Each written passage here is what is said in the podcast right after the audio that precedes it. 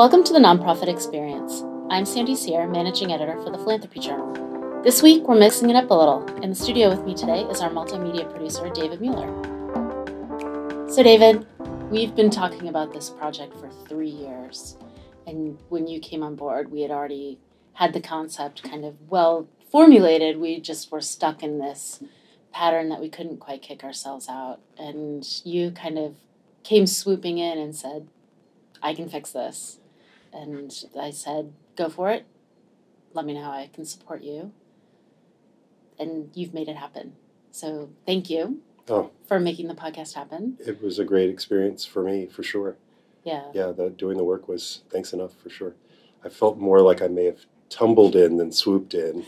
But uh, yeah, it just was one of those moments in you know your work life where you come upon a problem that you happen to have some skills that that apply to.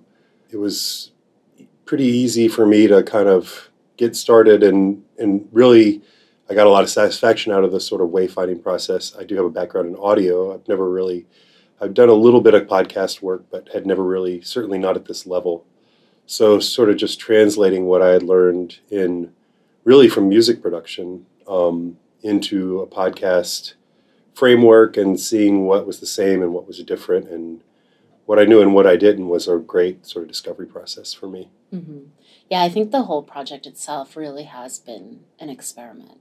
You know, um, we had sort of the concept mapped out, but we didn't really know how it was going to work. And I think it wasn't really until we set, we really just had to break that seal, right? We really just had to start recording and jump right in. Like three years of stalling and then, you know, kind of going back to what, uh, you know, had been mentioned in a previous podcast episode, like at some point you have to stop thinking and start doing, right? For sure. And I think that that has really um, helped this project succeed. It also speaks to the idea that I think the concept was really strong. You guys had worked on it and kind of punched it up and figured out what you wanted and also why you wanted it. Mm-hmm. um, what value this would bring to your audiences. And so once you have a good concept, it's the technical pieces will fall into place. If you're willing to be flexible and willing to sort of think on your feet, um, and your concept is actually is sound, I think that the technical stuff falls into place. And in this case, it just happened to be me coming into the picture and having some applicable skills. And um, it actually moved pretty fast once we got going. I mean, we did 22 episodes in since August. Well, there was a couple. We did a couple sort of pre-roll proof of concept things, Mm-hmm. but really the bulk of it, you know, over 20 episodes were was had been done since August, just every week, Yeah. and we really were able to kind of sort of set a framework and then just give it enough sway so that it could kind of bend depending on who was involved, and um, but still retain the core of the concept. There are moments from every episode that I, I want to draw a circle around, and you know, to anybody who's interested and says, "What's this project about?" I could point to a moment in every episode that really just sort of concentrates that the value of it. But I narrowed it down to three. The first one uh, is from a staff favorite, "A Path from Addiction," uh, about Third Street in Greenville. Two Hmm. guys uh, talking about a nonprofit they run uh, that sort of provides employment services for people in recovery. And um, it's very much a nonprofit mission area. But uh, both Donald and Mike, I feel like, are speaking from a very genuine place, but also as people who maybe aren't called upon to speak in that capacity, at least within the sort of formalized nonprofit sector avenue.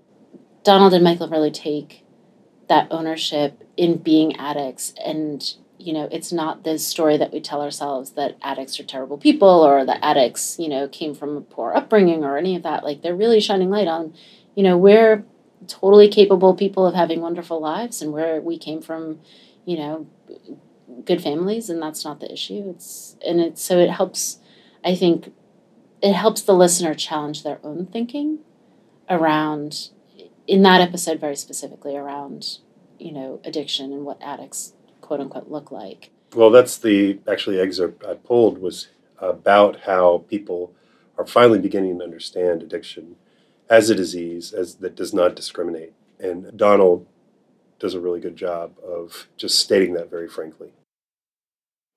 it took drug addiction reaching the upper middle class for it to become a big issue, and uh, slowly the stigma Yeah.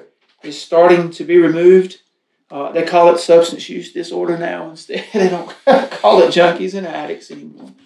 Um, and it's a shame that it took that, but fortunately, fortunately, that's allowing the stigma to be removed. Yeah, it's Yeah. uh, it started to affect every generation, um, every different type of background, uh, from high class families down to your lowest lower lowest class. level Right. families, as far as economical status goes, uh, and people are becoming more aware of the impact it's having on society. Well, and, and I'm going to harp on this, I guess, but it's sad that that's what it took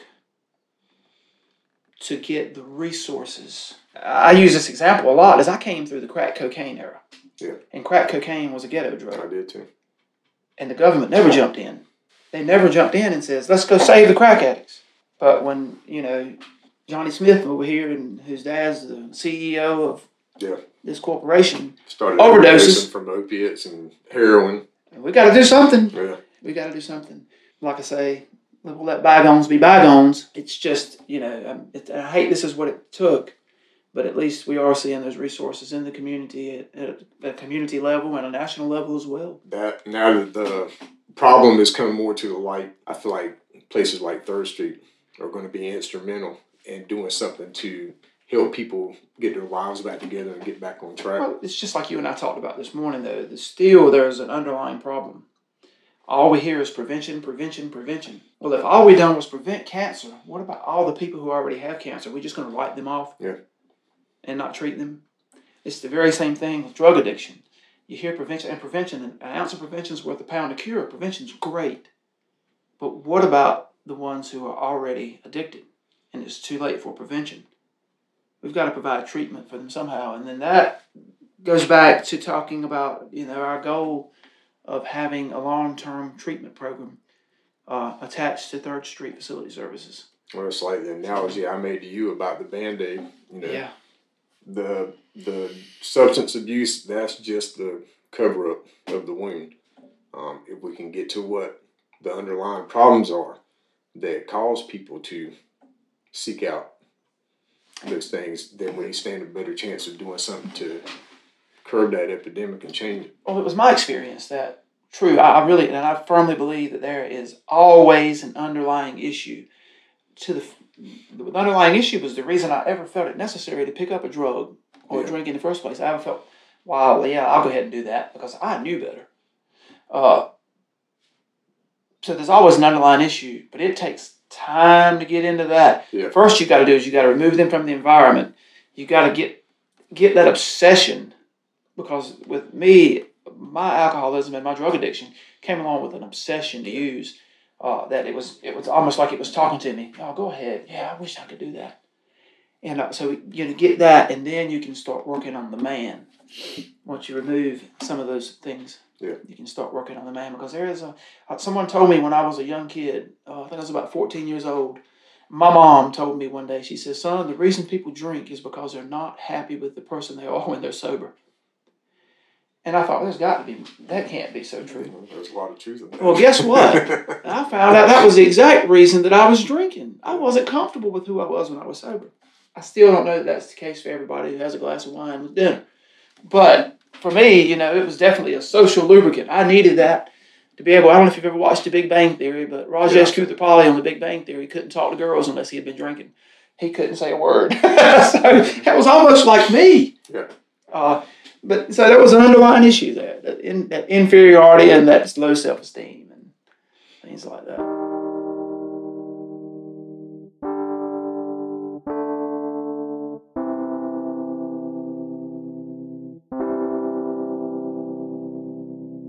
The next uh, excerpt I pulled was really interesting to me coming because I was just coming out of grad school and had really unexpectedly developed a taste for um, academic writing.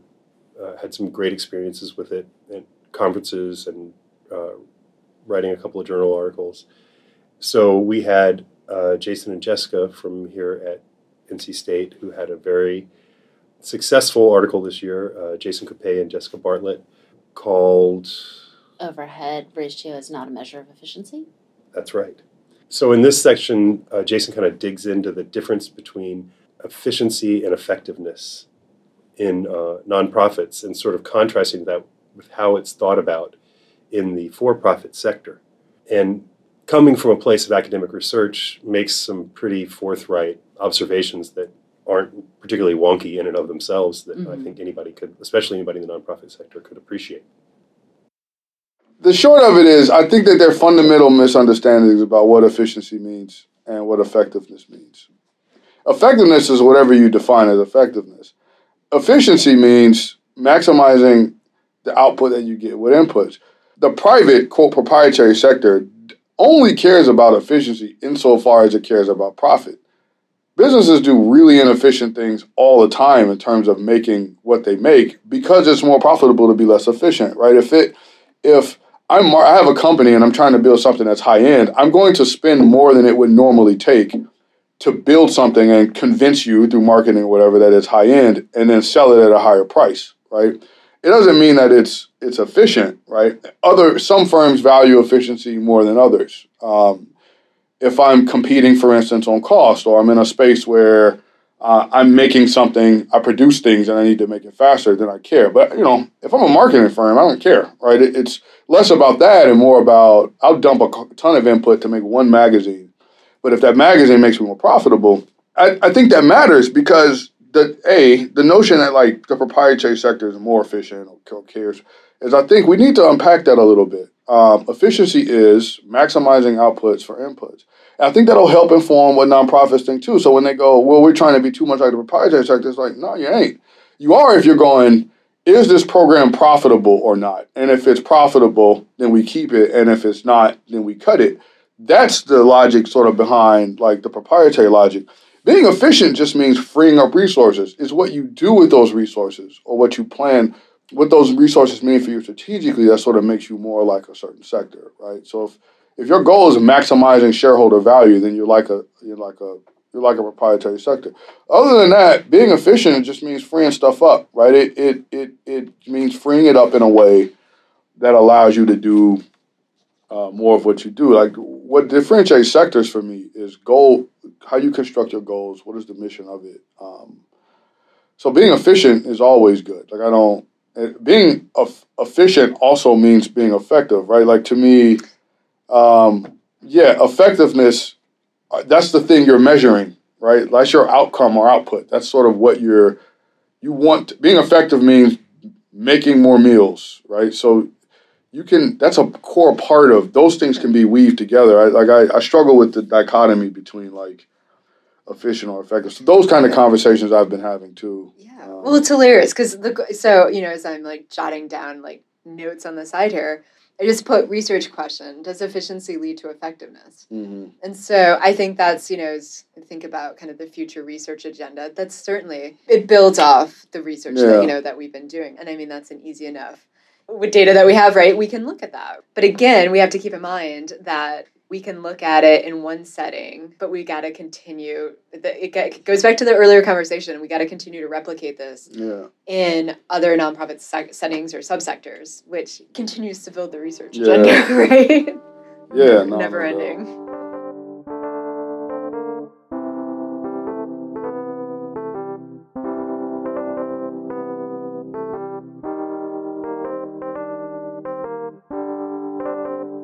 And then the final uh, excerpt that I want to share is from my personal favorite ep- episode. It's called This Rural Work with Sean Maynor and Randolph Keaton. Sean is the mayor of Bolton, North Mhm. Carolina, and Randolph is with Men and Women United for Youth and Families. And they're talking about uh, the struggles that rural communities have experienced over the past couple of decades. And Randolph is asking, you know, are we going backwards?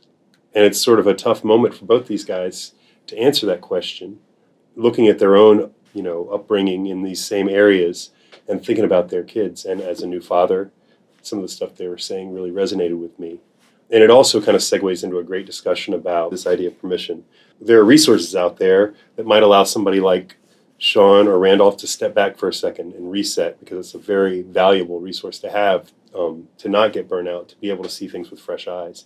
And they're both wondering if they could afford to take advantage of it. Yeah, I think what also is interesting about that episode was actually being in the room and watching that moment happen. Because as it plays out, you know, Randolph's talking about this opportunity he has to take a sabbatical, and he's saying, you know, I just, I can't do it because I don't believe that I'll be able to step away from the work, and I don't have anybody who can take over everything that I do. And Sean, who's um, I think he's a reverend as well as a mayor and Very much so. and Yeah. involved in youth development as well. Um, he shares a story. You know, he kind of makes this point through storytelling, which in and of itself is interesting. That that oftentimes we are the ones standing in the way of ourselves. And to sit in that room and watch the transformation in Randolph's face as he was kind of processing what he was hearing Sean say was really, really cool because then Randolph's like, wow, you know, maybe I'm the problem. Maybe I'm the one who hasn't been investing in this pipeline to be able to make sure that, you know, I can step away if the event, you know, if if that opportunity presents itself. And I think that that was really one of those magic moments that we hope to capture Definitely. um, you know, and and we need catharsis in in the sector. We we work really hard, and um, we don't get a break a lot of times, and a lot of us take this work home with us. And to one of the things that we joke that we provide here with the Philanthropy Journal, and and again through this podcast project is this we call it the luxury service of reflection right we're giving a space for people to talk about their work and to share and to have that catharsis um, that I think is really um, important to to what it is to everything that we do. I agree. And as somebody who is relatively, if not completely new to the nonprofit sector, before I started working with you, you and Kristen both explained that vision to me going into this. And I saw it play out in real time over the production of this podcast. And it really just sort of was an object lesson in, in that idea Mhm. and, and something I'll take forward with me for sure. we had so much more as I look back at it now. Back in the 70s and 80s, in these small rural towns, than we have now. And we had, you know, we, I mean, just, just things that we had as kids that we valued, you know, but now that we don't have them. So, are we taking a step backwards in some cases? Yes, I would say so. I would definitely say so. That's a hard thing to, that's a, to me, that's a hard thing to, to think about. Because I, got- I got, I'll have seven grandchildren soon. I have five now. Wow. and two on the way. So for me to think now as a 57 year old man, grandfather, father, that the, the life that I lived back in the 70s and 80s, the best times ever, that we're going backwards instead of forward. Yeah. And what does that look like? And who's going to come to our rescue, Sean? I, I have no idea. My my concern is um, the Lord has such a sense of humor. I have a six month old, and I'm fifty one, and um, I have a seven year old, and so I really feel like okay, He was called So to this work. I'm called to this work, but now I'm called to Wake County or I'm called to some of those major cities Yeah. so I can make sure that my children get uh, uh, um, get an opportunity to have a better education. And, you know, I'm looking at, you know, when I go to Raleigh and the, the resources that are available to youth there, whether they take advantage of it or not. I'm looking at that. I'm looking at my child who um, uh, is in kin- is in now in second grade at um, at my, at the same elementary school that I was that I was in, and um, I'm worried if she's going to be able to compete Right. when she when she when she goes to one of those major universities. with kids who have been coming home with computers probably since they were in the first grade. Right. So I mean, it's it's just so much. It is so much. But going, I I, I just want to be intentional this year about moving forward. I, I want to be very intentional. I want to be strategic. I want to make sure that um, you know I'm doing what I'm assigned to do. That's right. That's all. I'm in 2019. I want to make sure I don't want to miss any golden opportunities because I'm frustrated, aggravated, and all that goes along with that, or dealing with um, you know community. You know, operating on burnout. That's something we need to talk about Yes, sir. because burnout actually exists, especially when you're pulling and you're pulling and you're pulling and trying to help. A lot of times, people sometimes that seem like they don't want to go. You just can't fix people. You know what I mean? There's relationships build relationship building that we have to do, and I think a lot of our work is people trusting us to do what we say we're gonna do, Yeah. and not and be and be like a, a be professional about it. You know, confidentiality. We ain't gonna go out and talk That's about right. what people got going on. So that's the kind of thing that we have to do as uh, as leaders. And that's kind of hard with the people that who aren't trained and, and, and, and aren't don't understand that they shouldn't say something you know out of order and that and we have volunteers. A lot of our volunteers aren't we aren't they aren't getting paid, so we get what we get. So those those challenges, I, I just worry if what would happen if if something happened to me that I had to leave men and women, I would definitely feel. Uh, I would be afraid. Um, I don't think we really have anybody in the pipeline to, that will just take right off where we're from, where we're at, and and and and move right on like you weren't there. Um, If we did, that would help them. yeah, because because because uh, is it Z Smith Reynolds? They have this sabbatical. I've been told several times about the sabbatical. They said, okay, you got to leave, and you can't. You you got to leave and rest and rejuvenate and um and not even be at work at all. Don't take phone calls or anything. And when that was offered to me, I was like, no way I could do that. Yeah. Who am I gonna leave in charge? There's a lot of stress behind this work, and um, I wouldn't want to set my staff up for that. Yeah. You know, I I probably maybe talk to my board chair about it, but there's no way I could go a year and rest because I wouldn't rest. I don't know your thoughts on that, Sean, but I couldn't rest. Well, that's a thought. It's a good thought. it's a good thought, but you know, You need to rest, yeah, but- yeah, but I'm like you. But you know, um, okay, so I had this young lady. Uh, what was the subject? I can't think of it right now. Um, but it was basically dealing with with being burnout. Yeah. Operating in um, in in um, Burnout in, in, in burnout mode. Mhm. And what she talked about, um, I'm about to get it. But what she talked about when she came to do uh, public speaking for us, she came and she talked about how sometimes you can be the problem. And she got everybody else, and so as long as she was getting them, I was fine. I was like, "Yeah, tell them, let them know. I wanted you to. I mean, you're batting a thousand Right. you know, I'm I'm I'm just with her. Yeah. And then she turns around and flipped it and she says, Sometime you can be the problem. You're there, you're doing this work, Yeah. you know, and you're hindering the next person from stepping up and doing. And she looked at it at that approach. Mhm. And so I was like, hmm, well, maybe so. And so sometimes we have to know when to let go. Mm. We have to let have to know when to release and let go. And as if Z Smith Reynolds is, is saying that, I would love to hear that. Right. If they if, if if that's what they're saying, I would love to know more about that. Letting go and allowing myself time to rejuvenate Right. so I can get back in the race and get back in there. Or there's things that can fall through the crack Mhm. because we're frustrated. Right. We're tired. We're on burnout.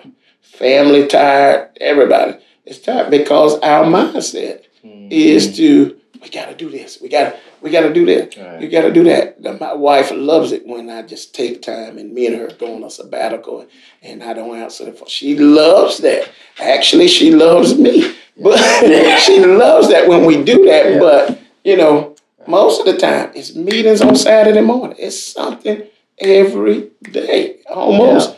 Trying if it's not for dislocated and displaced workers, Mhm. then it's for ministry Yeah. um, youth. It is something. It is something all the time, Yeah. and me and you have to be there.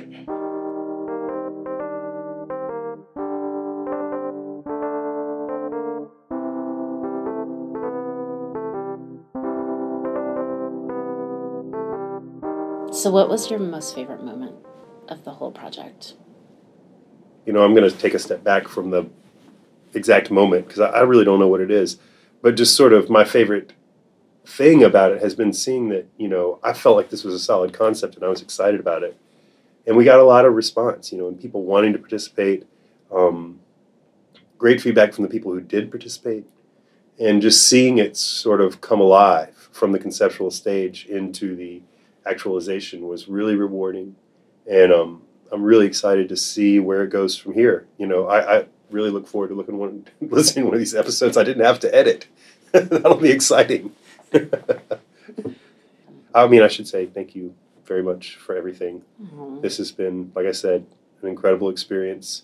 Um, if you are a student in NCSU, I cannot encourage you enough to follow up on any opportunity you see coming down the pipe from the journal. I switched over to the journal from another student job almost on a whim in my last year of grad school, and it has changed my whole experience and given me so much more to go forward with. And I'm really grateful for that. Wow, thank you. I'm, I'm really grateful for everything that you've brought to this team. It's going to be it's going to be a huge loss for us, but we're really excited for you as you move on to this next adventure. So, thank you. Thank you. Thank you for listening to the Nonprofit Experience. If you would like to support experiential education opportunities for students like David, donate to the project at go.ncsu.edu forward slash give to PJ. Help us spread the word about TNE by rating us on iTunes and sharing us with a friend. TNE is a project of the Philanthropy Journal. Our managing editor is Sandy Cyr. Our graduate editor is Kristen Gollahue. Our graduate assistant editor is Preston Whitworth. And our multimedia producer is David Mueller. This episode was produced by David Mueller, who also wrote our theme music. For more information on this and other episodes, visit us at philanthropyjournal.org. Be sure to follow us on Instagram at The Nonprofit Experience and subscribe to the show via iTunes, Stitcher, Spotify, and Google Play.